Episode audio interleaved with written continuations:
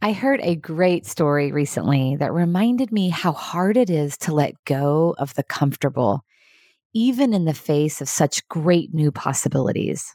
There were a group of missionaries working overseas in an area that was very poverty stricken.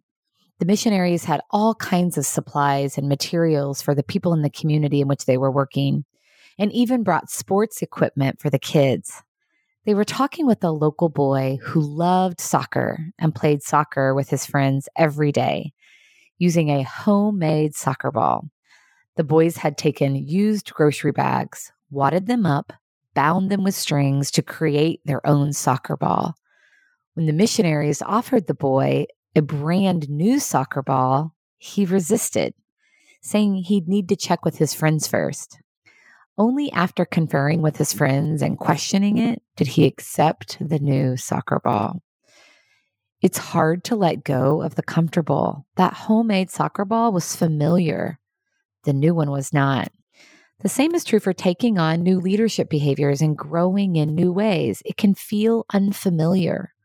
So it's with intentionality that we must embrace the discomfort to experiment with new ways of leading and serving others. That's how we grow.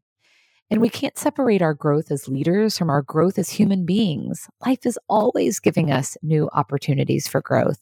It's up to us whether or not we choose to step into them. So, what about you? In what ways are you growing as a leader? The first step to your growth is you deciding that you want to grow.